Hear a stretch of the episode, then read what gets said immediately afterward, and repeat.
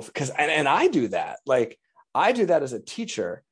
If I do not feel right, like I am not going to spend my time detailing out my feedback if I don't think it's going to change. Right. So, sorry, that that's it though. I right? know, I Like, know, I know. That's that's the answer.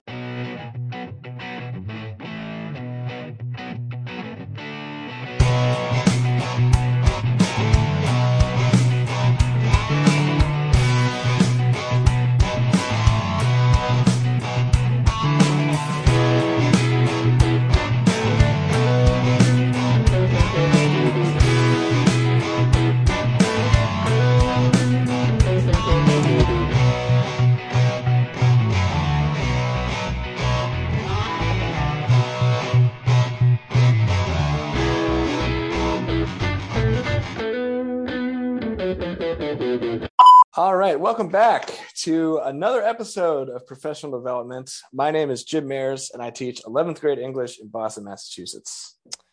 And I'm Marcus Luther, and I teach uh, 10th and 11th grade English with a few seniors uh, scattered in at McNary High School in uh, Keizer, Oregon. Um, and we've it's been a little while, Marcus. We've been a Yeah, little sorry, a little rusty. My apologies. That's, that's okay. Um, yeah, we had uh it's been a busy, busy six weeks for me.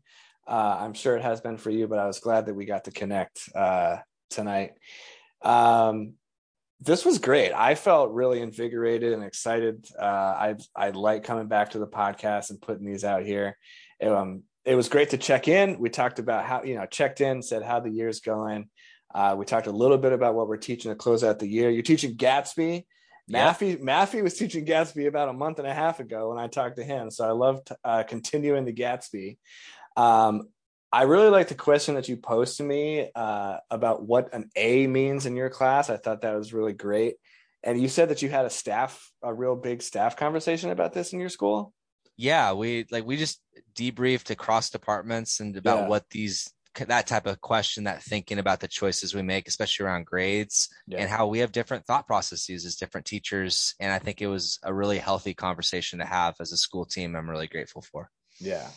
And then of course, I mean the big the bulk of the episode, which honestly I feel like we kind of got into places that we didn't exactly expect to get into, but not at all uh, we mostly we were talking about just the choices and the power dynamics that those reflect uh, in the classroom, especially to the extent that we sort of as teachers that we feel open and honest about making certain choices in the classroom and how that impacts students. And I thought it was a really very reflective and energetic conversation to to start closing out the school year, which I appreciated. yeah little prosecutorial at times on my end towards yours so I love it. buckle buckle up for this one folks I can take it. I can take Uh, it. Um, all right, friends. Well, thank you for listening. And without further ado, here is our next episode. All right, Marcus, we made it back. we're back it's been a little bit but it's good to good to see you how are you doing Uh, I'm good. I'm good. We, um, uh, I'm, I'm, I guess I'm a bit frazzled. You know, there's a lot of like hectic stuff that goes on at the end of a school year. Um, and how many more weeks let's, let's let's put the number up there how many more weeks you got Well, I uh, seven is the Okay. quick answer. Um, we we're six here so i got you Yeah. by one Yeah. But my seniors, I teach one period of seniors, and so they bounce a little bit earlier, which Yeah. which is good.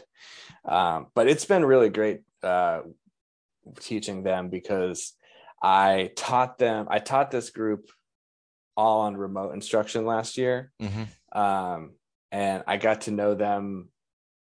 You know, a- as you did in remote instruction, you get to know kids like surprisingly well, a lot better than I anticipated.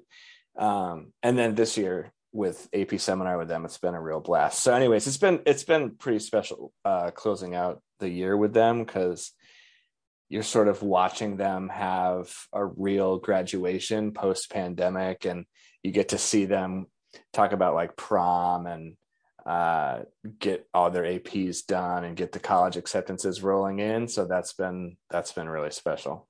Yeah. And just this year for I'm sure a lot of teachers, like last year, like for a lot of us, we weren't in we were online most of the year. And the ending of the year didn't feel like the ending of the year. Like this year, it's like, no, you've like the classroom feels the way it's supposed to feel at the end of the year. mm-hmm. uh, at least for on my end, in terms of just like the classroom community and just having to read on how kids are doing and just like just a space you enjoy being in. So I'm really trying to soak that up as much as possible uh, these last six weeks too. Yeah. What do you got going on? What are you doing? So uh, we got just launched into our last book with 10th graders, Born a Crime, first time I've ever taught it with Trevor Noah. I'm really excited about that. Uh, and really, because we've been centering the, the question of the other and how the idea of the other operates in society throughout the entire semester. So I'm really appreciative of that. Because, uh, you know, I mean, our, let me ask you a quick question, then I'll do the final, the kind of rest of the update. Do you like teaching a text for the first time or the fifth time? If I had to give you those two options, first time or fifth time? Because I think second time's a, the sweet spot. Second time's the best time. Yeah. It, um, it, I would, if I was picking between the two, I would probably say, I would probably say fifth at this point. Oh. Um, but I will, I will add the caveat here as like, I here's can I tell you why? This is why. Yeah, no, you're fine. Okay. I'm just one of the reasons, and uh, you know, I've talked a lot about this with like Aaron. Okay, a, a, huge part of like me being in the classroom right now is actually longevity and sustainability, right? Yeah. And so it's I I say fifth, knowing that it would be boring, and but like I'm I'm able to at least not pretend, but like I don't care if it's boring to me, right? Yeah. I care I care more that I'm good at yeah. teaching it. Um, that said, selfishly, I would much rather teach a text for the first time because you know that's when like I remember I taught Justice by Michael Sandel in the I, I, mean I use the word taught extremely mm. loosely in this context because it was like when we first pivoted uh, to remote instruction and like anyhow i was so excited. I was so pumped about like you know like just having the discussions with like as you do with the kids. And that was the time in the pandemic where it was like everything was optional. And so anytime any any student like submitted anything i was like yes i love that part. I don't know. It was really fun. Um so right now i would say the fifth time and conscious of the fact that it would be boring to me, but I also prioritize ease of planning and routine and like just having that extra brain space and making my job a lot easier more than I think I used to. But yeah.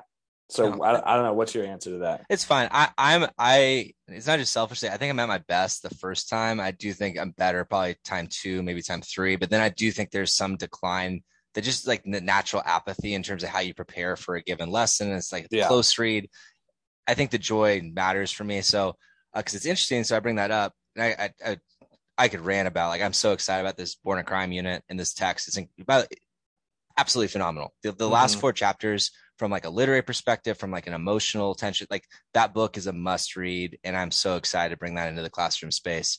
But flip side, Gatsby uh, with AP mm-hmm. after test, so just complete freedom to enter into it not to mention, one of the students adapted the text into a theatrical play that they are performing for the school play that we get to watch. And oh, that's like, awesome. be able to like, and so we'll be able to critique like choices that were made. So, uh, but that text uh, is just something that like we're I'm trying to approach it from a really different lens, uh, mm-hmm. bringing in some like modern poetry, like Kyle Dargan's uh, "Next to House Divided," the poem, uh, podcast on Smeations. Uh, not to get too deep into that, but more the idea of the story we tell about ourselves and the narratives that we create for ourselves and for others and how mm-hmm. and then collectively the story we tell ourselves about the country mm-hmm. uh, and using that as a lens into characterization but more just reflection in the text but the thing i'm excited about beyond i mean you can see i'm excited about pretty much every aspect right now I know, but I like it uh, i the task for my uh, ap kids is they have to write a multi-genre text and the only prompt is write something meaningful uh, and it has to have five ingredients. Ingredient one has some some sort of narrative mm-hmm. has to talk about something that we have read in class. I've got the hyperlinks to all the list of i mean the, the poems the stories etc they have to bring some, one of those in they have to bring in something that we did not read in class. And that's like any text, man. If they, I told one of them who's like always trying to like watch Grey's Anatomy during their break time, like write about Grey's Anatomy as, as much as that brings me revulsion. Uh, like they can bring in whatever they want to it, a TV show, what have you.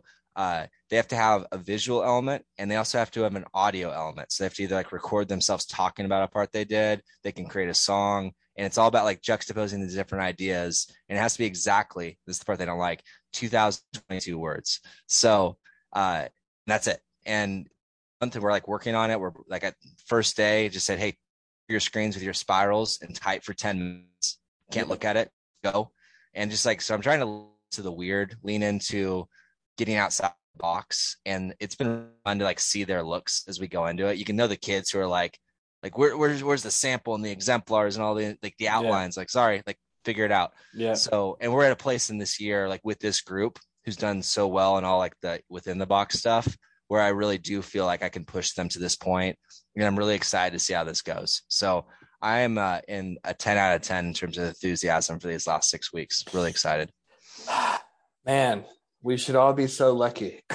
I'm sorry. I, i'm not i'm not trying to no, I, I think it's great, man. I, I am excited too. I think um first of all, you need it. Like you even if you're not, like you just you can't we have a lot of school left, right? Like I think yeah. people this is kind of the dead the part of the school year where people are just like pining for summer but like there's a lot of school left and not only can it be like boring and and like uneventful if you're checking out but also things can like really go off the rails and like kids don't like it teachers don't like it you don't want to spend like weeks on end just being like grumpy. So yeah you it's it's good to be push yourself to to be positive and to like what you do. I mean i'm uh, doing a personal statement like I, one of the things i like about teaching ap lang is you know after tuesday the ap test will be done. And a big thing that i did last year with the juniors and AP Lang was just personal statements for college, like super actionable, super meaningful. And like this is something you can use next year. It's often something that seniors put off, right? And so yeah. I have a creative writing background. I like writing personal essays. It's something that feels very comfortable to me. So it was I I'm excited to roll that out once the AP test is over with too yeah and that's this project's tied into that most of the kids in there are juniors but it's just yeah they can take the aspect narrative from there and shape that into their personal statement but uh just like yeah anyhow i'm i i love this time of year uh, I think sometimes you can be have to be careful because if every teacher they have is like, oh, let me throw something against the wall and see if it sticks, then their yeah. life gets pretty stressful. So we're trying to bring it into the classroom yeah. uh, and giving them time to do it. But yeah, I just I think part of the biggest thing that's framing like my disposition right now that you're hearing is just this joy of being able to have these six weeks that because I think I've talked about it on here as much as like from a curricular standpoint, you say this is the end of the year, how do we get here academically, skill mm-hmm. wise, etc. Same thing with classroom culture and how do we get to this place in our classroom community and what steps do we need to take? And I'm just really excited to be in this final space that we've been working towards in terms of getting to know each other. And of course, there's things we want to get better at. Uh, because then something else we've been I've been doing is once a week I I, may, I put a choice that I made as a teacher up on the board, whether it's like a policy choice or like a reading choice, and we just debate it. And, and by debate it, I mean, by we, I mean, not me. I, I just sit back and take notes. I ask them if, if you go back, what would you have done? Um, so like, we'll do the surveys at the end of the year, but it's been really nice just to hear their perspectives on the power structure. Like teachers make choices all the time and mm-hmm. making that visible to them. And it's like trying to say like, Hey, this is something you need to be aware of so you can advocate for yourself. Cause a lot of times teachers have a lot of power in a lot of their stuff in most situations and a lot of choices that seem like official or policy they're they're kind of arbitrary and I, I, think it's important to make that as transparent as possible with them. And those conversations have been really enlightening and i've learned a lot from them. So i'm super grateful for the students for all of that. I love that. I love that. All right well now that we've got all the science and math teachers tuned out of here uh what are but well science and math teachers can do that i would say every teacher should do that. J- no, jim you should do that. Put it I'm put, kidding, put the, yeah. what's the hardest choice that you made this year with your curriculum that's a great question. It is. Off the top of my head, I would say I can tell you the worst choice that I made, which was uh, structuring leading off the year with what I call just an open essay structure, mm-hmm. which was just like I gave criteria and exemplars and things like that. But the idea was okay, we over the course of like three, over the course of a whole unit, right? We have, I'm going to give you like one to two days a week in class, which is pretty differentiated. And one of the things that you can be doing is working on this open essay and it's going to be like a lot you'll have plenty of time to do it but it's like mostly supposed to be operating in the background and it's mostly supposed to be this time that you have to like really explore and write but it just fell super flat. And that was because like i think like anything it started out with good intentions but um it's just reaffirming the idea that like if you're not making something live in the classroom then it's certainly not going to live outside of the classroom. So that was scrapped second semester for sure. Um i think even before second semester like by the time three by the time i had three rounds of that and they were just all like not healthy and the kids didn't like them and I didn't like them and I was just like all right we're not doing this anymore. Um and yeah I would just also say like I don't know something around pacing or timing like I felt like it took I felt like I took a long time and then also students took a long time to get used to okay how fast can we read you know 10,000 words? And what does that look like? And how do you assess that? And how do you come back to it? So i'd say those are the two big things that i have in mind as i'm looking forward to next year is something around pacing and then something around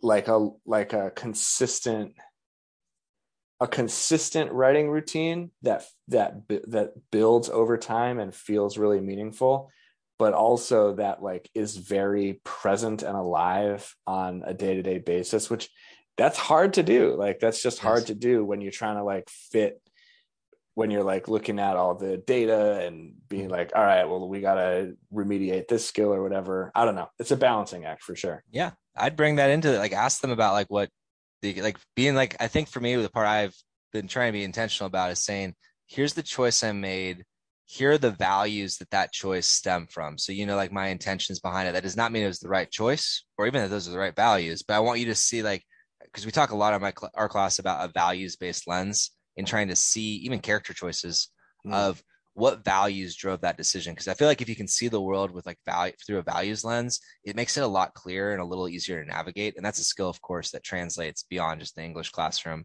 But so I'd like even like put up the choice here's the values here like silent write what would you do and then they, they do like their group discussions debrief present out and then they do a vote and then like i just like i'm taking notes the whole time so because mm-hmm. like i asked them about like hey king lear should we have done seven weeks on that because i could have done like an excerpt of julius caesar and did about half the time or should i find something different and we had a re- like they were very divided on that and i think it's what also they oh they were like i think 60% keep it which mm. but it was important for them to also see that division because I think sometimes they need to see like as teachers we're making choices that at some point like you're gonna make a choice that makes some people happy and some people not happy mm-hmm. and they need to be in that room and kind of like see other students perspectives about those choices so i've just really enjoyed that sorry i'll get off the soapbox about that but uh nah, i think that's great it's been a cool thing yeah i think and what uh so do they turn in anything in writing in response to that they do a lot of their spiral work on that, uh, like their reflections. So they do, they turn their spiral regularly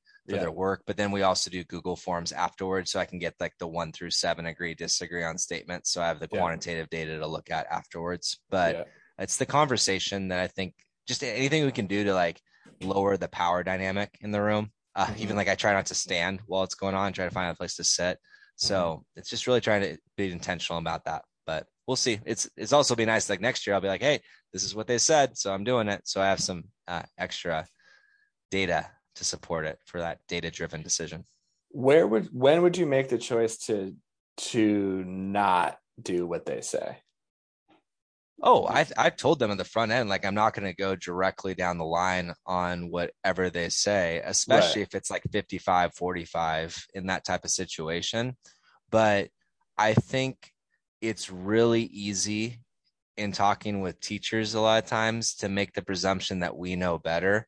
And I really I guess for me at my end it's like if if they said something's wrong and it's like within my power, like obviously if they say something that goes against school policy or something or whatever, like I told them, like, hey, AP curriculum, we got to do X, Y, and Z. Mm-hmm. That's not what we're talking about. But there are so many choices we make, even from like grading and things like that. And I, I'm trying to really check my own assumptions uh, and just listen. And I better have a like a damn good reason to go against what they say is what would have been better for them. I guess is kind of where I'm at. The I mean, are they I guess what I'm thinking is like, okay, do they ever do they ever say things like, oh, because like the immediate high school kid instinct is to be like, well, do less work, right?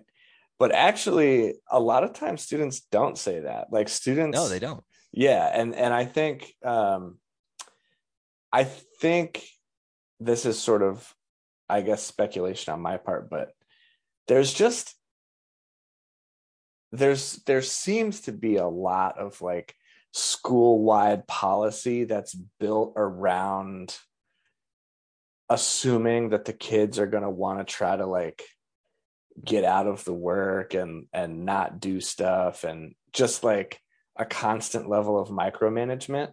Yeah. And, and i feel like that is the environment that that can create the apathy like. The, like you you know what no, I mean? it's a self-fulfilling prophecy or, right. or or syllabi yeah. yeah, i i i have ex- not experienced students i think the biggest thing you get is some students saying like i i want a text that's easier to work through and of course in an ap literature uh class like part of the skill is that working through so it's how to balance it uh, but I also think it's important for them to be in that same room and hear the voices of other students. And then for me to be open about the tensions in every curriculum choice.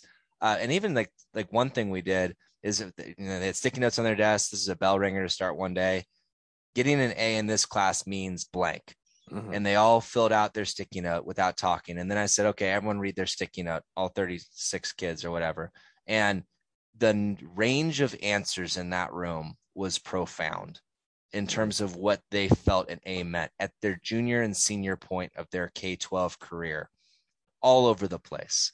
And they heard it being all over the place. And then they start like, they're even like halfway through hearing it, just giving each other looks. And it just like the disparity. And I'm like, has anyone asked you this before? And they're like, most for the vast majority, no.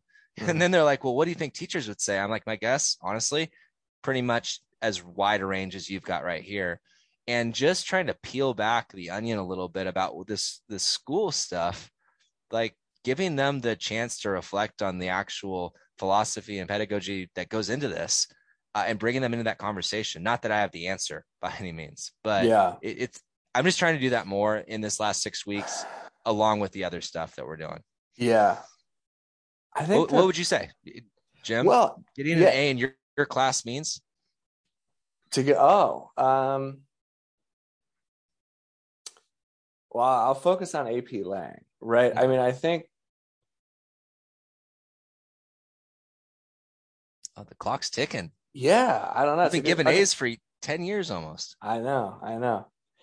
Oh, this the, is great. the, the most the most immediate thing with ap lang is I, I would say not not necessarily within the time constraints of the actual AP Lang test, but like for me, probably a four, like the ability, like a very clear ability to get a four, at least, at least within the written portion of the AP Lang exam, to me is where you should be at skill wise to earn an A, right? From there, it should be okay do I really care that you can write the synthesis FRQ in 45 minutes or like an hour? No, not really, but yeah, I do care that you are able to read and decode and deconstruct nonfiction sources, identify themes between them. I do care that you know the difference between like inductive and deductive reasoning. I do care that you can actively make an argument that's intentional about the patterns that you're establishing, right? Like, can you can you do that uh, with a synthesis FRQ? Can you do that with rhetorical analysis? And can you do that with argument? Those three major modes of writing, yes, they are pretty formulaic. And like, I know a lot of people have thoughts on the AP, the yeah. entire AP curriculum, but like, no, you're fine. It's just good writing, right? Like, is. this is good writing. It's a very clear way to measure your ability to uh, construct an argument. And at this level, getting an A should mean skill wise that's that, the key word yeah everything that, you say is skill yeah and so from there i would say that yeah i mean so it's about you, skill it reflects levels of skill across foundational standards in your course yes but i would also say like i'm not there is like a cumulative like there's a certain amount of work that okay. right like and i and i definitely am not on this idea of like volume equals rigor but i i really do believe in a consistent evolving thought process over time and so like in a given quarter i take a lot of i make a lot of intentional choices to have things layer on each other and build in thematic ways, right? And so like I no, you shouldn't be able to get an A if you can crank out three FRQs at a really high level by the end of the quarter. Like there is there is a I think there is like a cumulative uh content that that is carried by the text that you read, right? Like if we assign these 10 texts throughout the quarter and you like aren't it, it, you're not able to know and and and have a deep understanding of what those texts say and what they mean and what the connections are between them that is something that i really think takes time and you have to there is a certain volume of effort and work that needs to be demonstrated and i think in order to get an a for a specific quarter so you have two kids. One kid has done the work. That's one of the most common words on those sticky notes. Sure. The other kid has demonstrated the skills. Which student gets the A? I mean, neither of them head to head. Neither of them necessarily. Like who does who should who should get it? Because if a kid has mastered all the skills of your course, does it matter if they've done the work? Yeah, hundred percent. Okay. But yeah. what if the kid who's done all the work? Because by the way, most the most popular answer was did all the work, mm-hmm. and it was like a almost like a checklist type mindset from students saying like it's like like you should be able to get the A by doing the X number of work was a very common refrain. I know we're no. doing this three time zones away. Yeah, no, I think context. If you, I really don't accept the answer of having done all the work because I assign I, I don't even know, but it's over 20 mm-hmm. at like rounds of an FRQ this year. Like shorter, longer, pair like I, there's so many at bats that you have as a student. And I'm honest, I get frustrated as a teacher. One of my frustrations with students is like the whole transactional nature yeah. of like, oh, I'm going to do this assignment to the minimum quality possible. And like if i if that to me is not doing the work like if you aren't demonstrating and and that's where i think the skill bar comes in right if you want if you want to get an a in the class there each of each of the things i think should be codependent and there should be a reasonable volume of work that demonstrates growth over time. But yeah there is for sure there has to be a bar of skill and talent. And if and if you are well you not the t word you dropped the t word. That that's i mean a, that's a bomb drop. The kids write st- better and worse essays. Like that is, we should just be clear about that and say. So the A reflects the kid walks in with more talent, and here's the A. Well, no, not necessarily. Like I've given plenty of kids with ext- like lots of. I've had students who are very, very talented get Fs in my class because they don't do the work. Like it's definitely the thing that is. Um, if if if you are just constantly turning in a C level essay, and you know that it's a C level essay, and you're not pushing yourself to improve then you should carry a C average throughout the course. Like that is what it is. But what's a C? Sorry, I, we could go down the rabbit hole here, and I'm not saying we, but Yeah. I do think, and maybe this is the headspace I've been at this year. All of these things are arbitrary, right? A, B, C is arbitrary, like at some level decided, and it's very subjective. Like this idea of like, oh, I want them to know that, that like the the Great Gatsby and King Lear, and have a deep understanding of how these characters have evolved and the complexity of these themes of the course. And then they're like, I want that for them. And I do get that if you weren't there to read the text or you didn't read the text, you're not going to have that. Mhm. But so much of that is invisible to me from like the actual power structure of an assigning a grade that has real world ramifications on students in Yeah. the game uh, that we're in. So I, I guess, I mean, and by the way, we actually had with our staff did the same activity a couple weeks later, just this last week with the Mhm. sticky notes. And it was same thing. Like, what does an A mean? It was a conversation, I think, as a staff. And I do think that part of where I'm at this year is very much like a window lens of realizing all the things that I haven't really thought about that I should have been thinking about. Cause like this is year 10. And like this conversation of what an A means, what grades means, doesn't mean I have an answer by any means, but I do think we don't talk about it enough. Uh, Mhm. and we don't talk about it enough with students. I think students have a right to have to be in those conversations because they're the ones who are being influenced by them.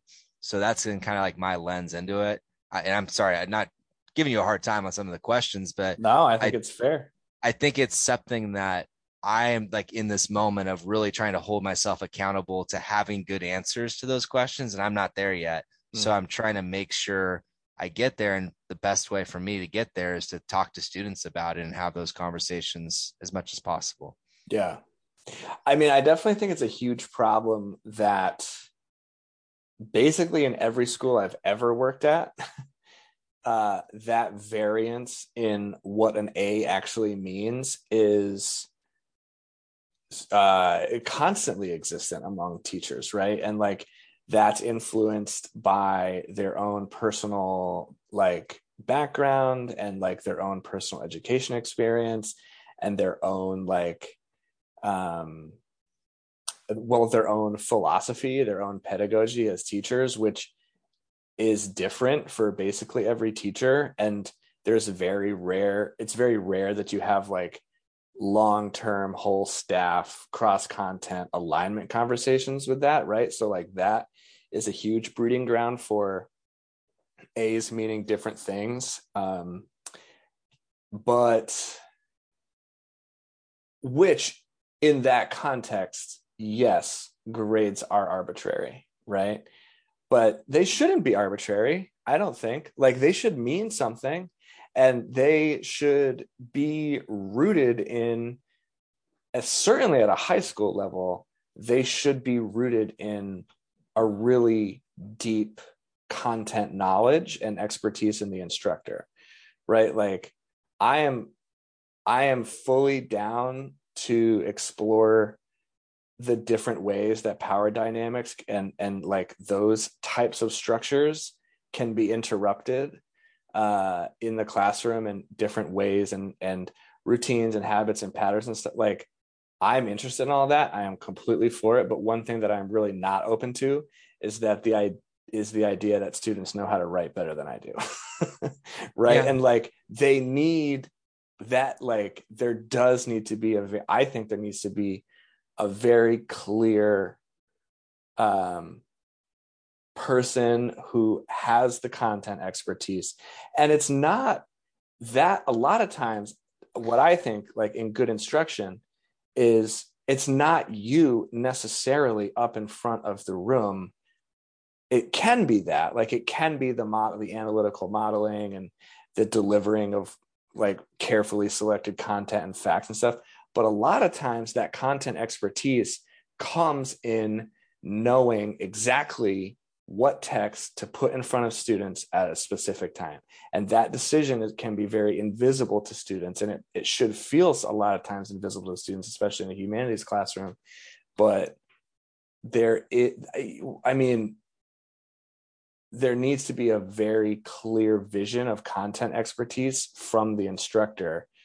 And that is the most important thing I think that does need to inform what an A gets.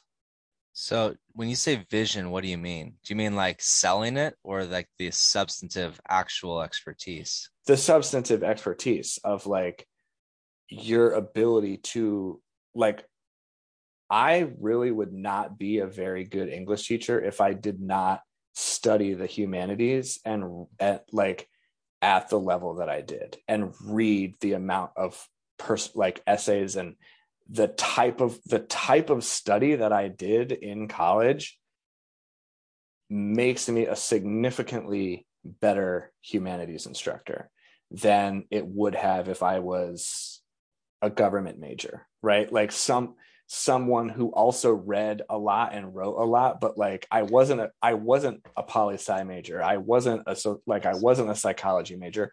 I was an english major. And there's a huge schema that i have to pull from that i think informs maybe less transfer like maybe it's less apparent and that distinction is maybe a little bit too nuanced in like a high school setting but I don't know. I just think that that content expertise really matters. And I think it can be forgotten sometimes, or at least like not as valued as like, oh, what does the common core standard say? What does this rubric point get you? So on and so forth. Okay.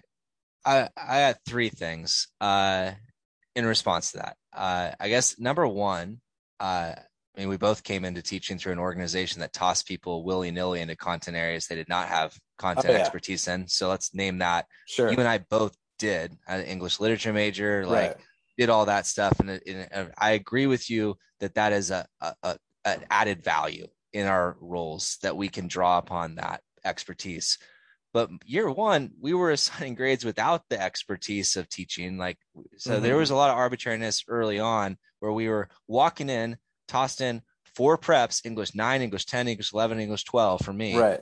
Uh, but you're a way better teacher ex- now. No, but you're a way better teacher now.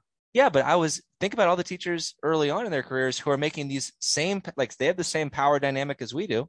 And at some point we were in that space too. So that's why I want to acknowledge that part. Right, right, right. And like so that's part of it and i was teaching skills that i didn't learn in college like we were like some of the standards sure. and skills were not stuff i had deeply studied in terms of grammar and teaching like with yeah. that stuff and i know that's a whole weeds that we don't need to go into but the other thing i just want i'll put myself like on the roast here like i look back at so many poor choices that i made in terms yeah. of those invisible choices and i'll give an example the way I handled plagiarism in my first three years mm. is absolutely ridiculous now looking back. At least I believe so. in terms of I was my, my, belief was that you plagiarize assignment, you need to get ready for college. They're gonna yeah. throw you out or not throw you out, but they, sure. there's gonna be significant penalties. In some yeah. cases there are. So you're gonna have an automatic zero on that assignment. You cannot make it up.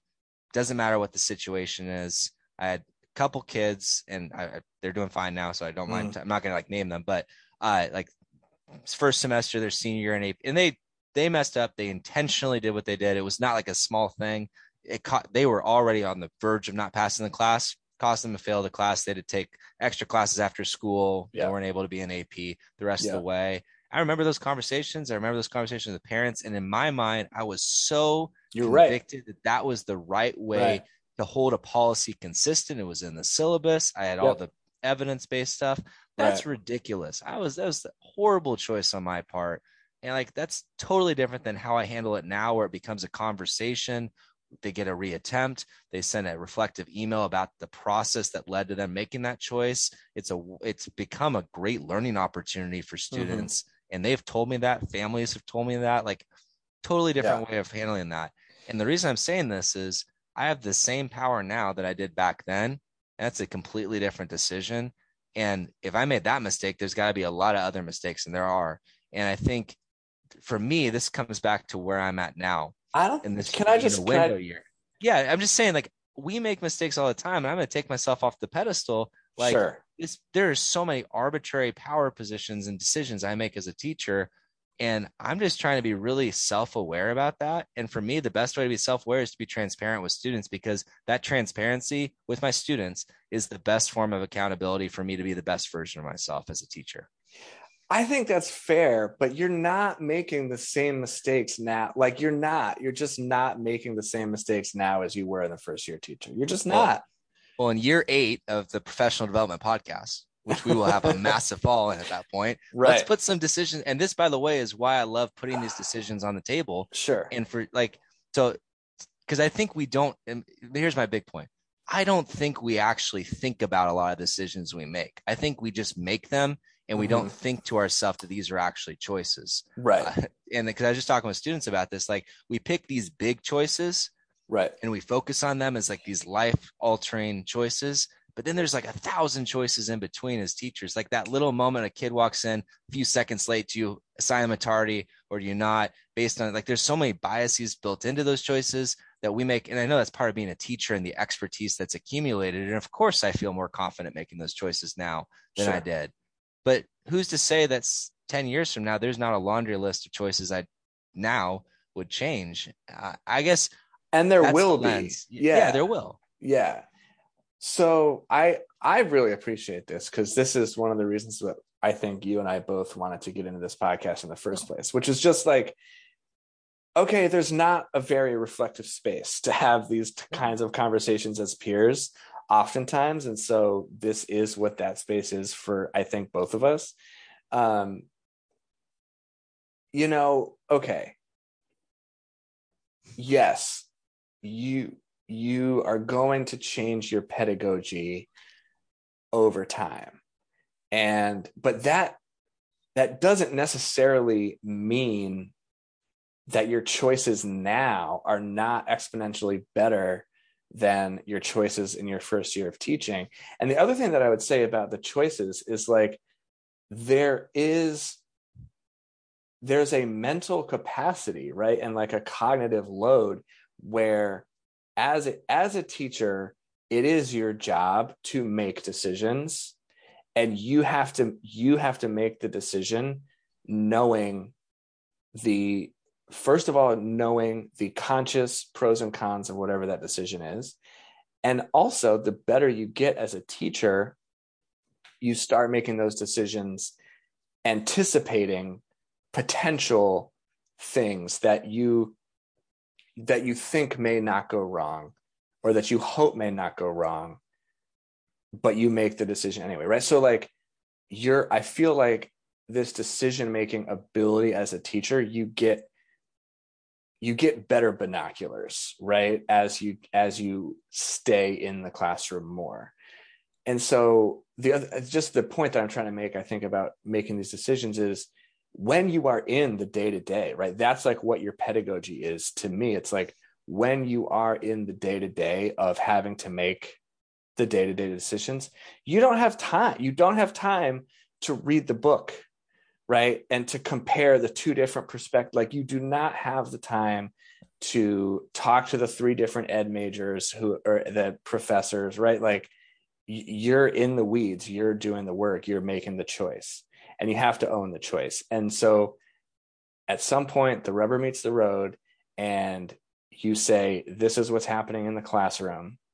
And over time those decisions get better and better. I i, I really believe that. But like you don't always have the space to operationalize the you know the a constant process of reflection in the same way that i think every we would like to because that's just that's just not feasible i think Yeah. And of course, I, I agree with that. And that's why going back to where we started with why I'm owning the choices I've made over this year and Yeah. bringing those choices into the classroom and saying, hey, this is what I decided and creating that time to reflect through their lens before next year. Because there are those big ticket choices that matter. And trying to be also intentional about when I make a choice in a given class period, explain the value behind it. Like, hey, we're going to move on at this point, but here's why I need you to know these. This is my reasoning. I'm going to make this choice because I'm the teacher. Mm. Uh, and trying to acknowledge that for sure uh, with them because again, I have incredibly great. This year's probably been acknowledging that I had an incredible student teacher first semester who was constantly asking me, "Why did you do that? Why did you do that?" So I had that reflective lens, and then from observing so from the back of the classroom and really having time to think about some of the choices, big pic- picture mm-hmm. in our classroom, and then also being at a bigger school where I with my English 10 classes, there's five other teachers teach English 10. So we're constantly talking about the choices we're making in our oh, classroom oh, to build that alignment. And it is, I am incredibly grateful. Think about like teacher appreciation week, right. the team I'm on and the ability to bring in their strengths and their strategies into our classroom to make it better and to collaborate.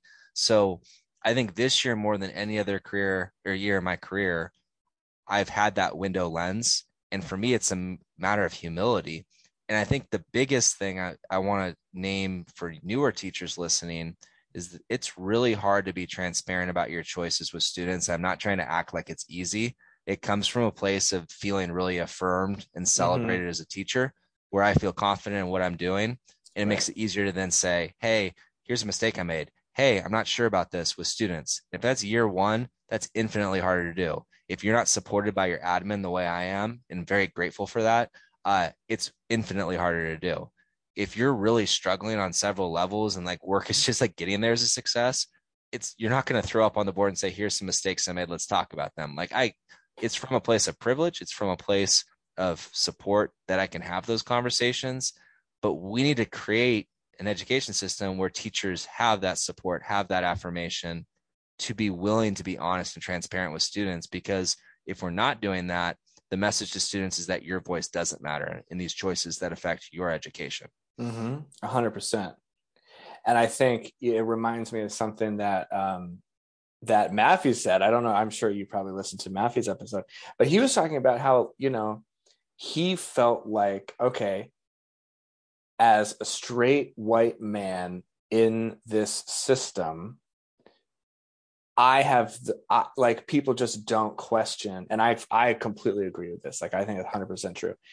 People do not question your curricular decisions. You can throw out, you could you could put I could you could read Karl Marx. You could read the you could put the Communist Manifesto in front of students in the Delta, and I could get away with it for sure. Right? No questions asked.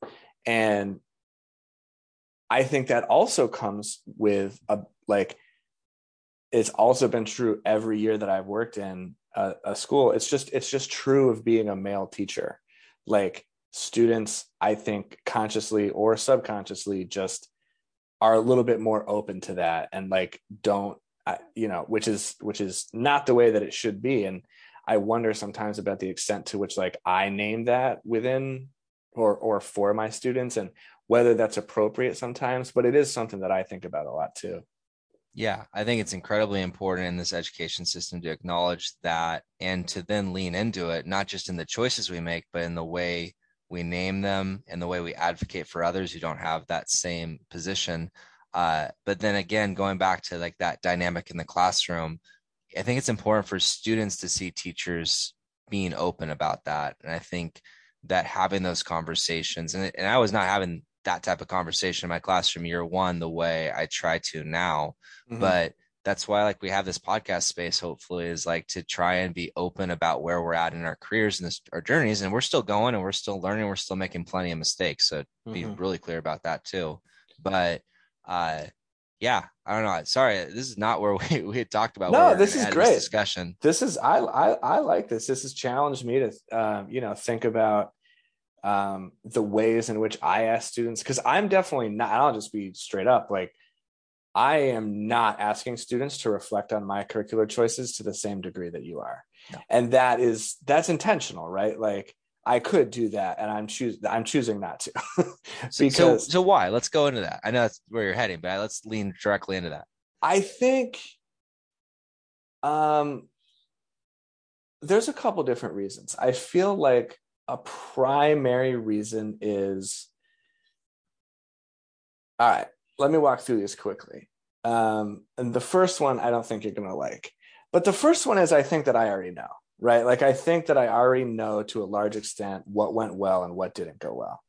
Um, i and I don't say that like I hear all the the alarm bells going off, but like mechanically, I am pretty confident in what went in like, okay, why aren't we getting why is the homework submission rate low? Like, why are the test scores low? That kind of thing. I am pretty confident. And to me, like I was saying before, a lot of that I think has to do with pacing. And I also, I also have made I've also changed some decisions in the second semester and have seen a lot of improvement and growth. And I feel like I'm really confident and know why it's a it's a common I call it the commonplace book. It's like uh, a routine, like a connections journal type thing that we've been doing in AP Lang. And that has been tremendously successful as the more that I've made it like live in the classroom. So like structure there, like the there are a lot of structural decisions that I am pretty confident in. Um, a second reason is I find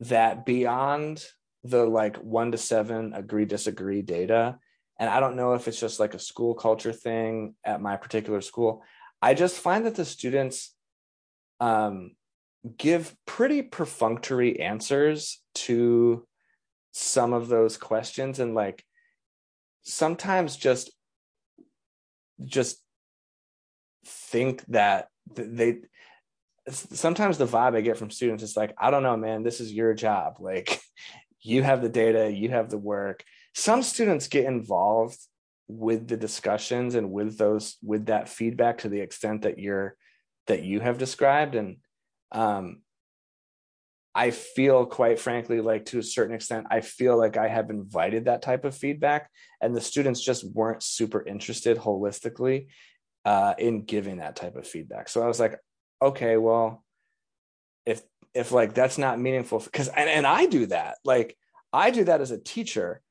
If I do not feel right, like I am not going to spend my time detailing out my feedback if I don't think it's going to change right? So sorry that that's it though i right? know like i know, you I know. that's that's the answer one that all that we're talking about can work at the higher level about admin and teachers and the voice like that there's a direct parallel with almost everything yeah but but uh, okay so to challenge respectfully you said there was something that wasn't working in your classroom in the first semester and you made a mechanical change to make it better in the second semester which is a massive success which is great right.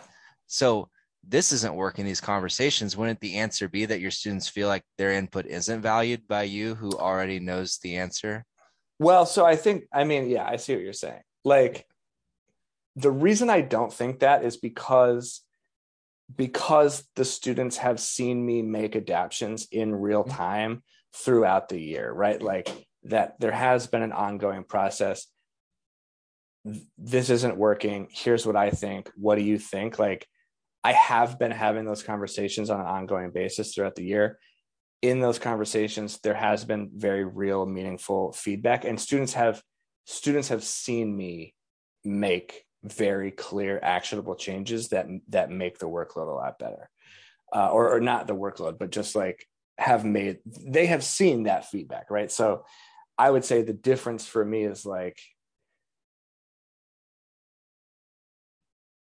I I I I feel, and I of course I could be wrong about this, but I feel like the students believe that if they said something needed to change, that they could say something and that I would change it because they have and I have done it.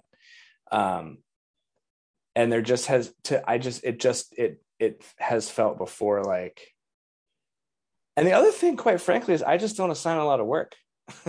like i'm i'm and so like the students are are happy with that. And like i am a huge believer in um rigor not meaning volume. And so like from a student perspective what do they care about? Well the the the text you're choosing, like the the, the amount of time you spend on AP exam preparation versus other aspects, right, right. like like those are all those are all choices you're making. Right. I understand the context, I understand your confidence in them, and this and this isn't. I'm not in your classroom, you're not mine. I, but I, I think that there's a broader conversation that every teacher, this isn't just about you and I. Yeah. Like again, that comes back to those invisible choices. And I think students just don't eh, get invited into those conversations a lot. Like the poem, did you ever read The School Children by Louise Gluck?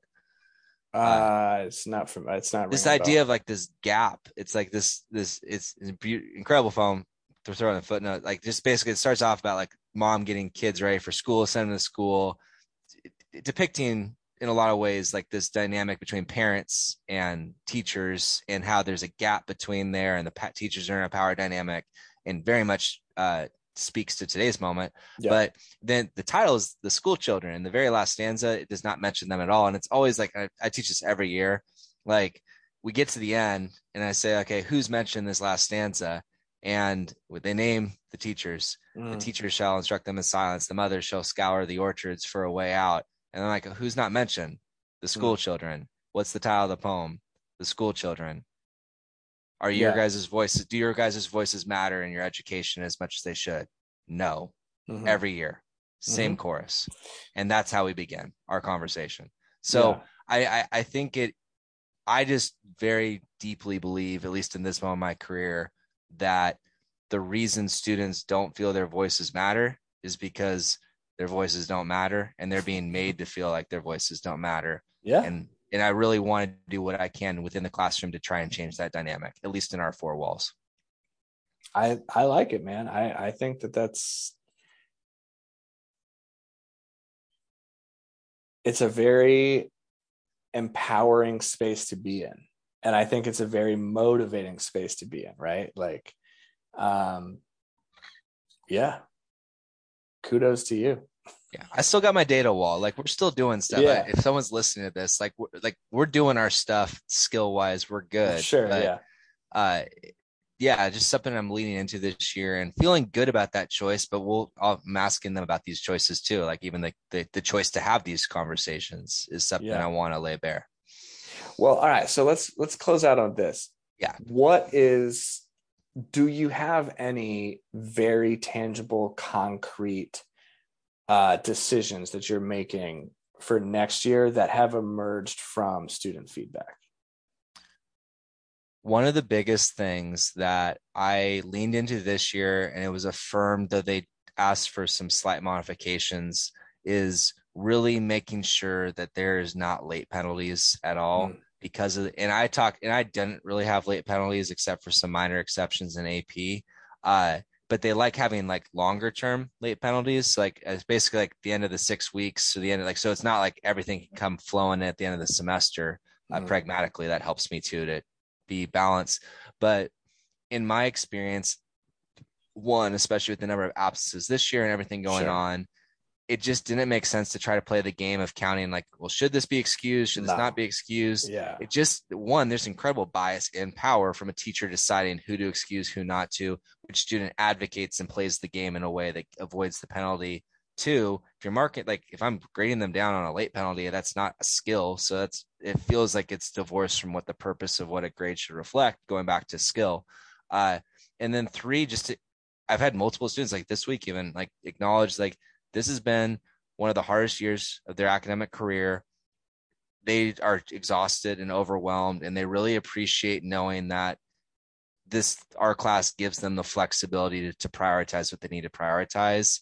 And it, they just like I know that our classroom is better because of that policy, and their feedback supported that. They said they like having sm- like longer term deadlines for accountability, but they said don't get rid of that and really questioned why they like why these late penalties are such a factor in their lives as students was something that got brought up. So it kind of held me accountable to that. So I'm not, I guess, to slightly go off, like I'm not going to change that because they were, and this is like 95% on anonymous surveys saying keep it strongly. Mm. So this wasn't a down the middle one, but when you had the conversations in the classroom, it was really eye opening to hear what that meant in their day-to-day experience and what they needed and i mm-hmm. think that's making me think about how important that is next year and advocating for it beyond my classroom that's great man i love that late penalties are pretty arbitrary i don't like them at all yeah there you go so yeah this is quite a conversation. Yeah. I, I, I got we, jazzed up a little bit. I, I we'll get like jazzed it. up with your That's piece good. next time. yeah. Yeah. that's great. Um, all right. Well, I'm glad we uh glad we connected. I know it's been a little while. It has been a little while, but it, it's good to hear your voice and hope that all is well. And until next time. You too, my friend.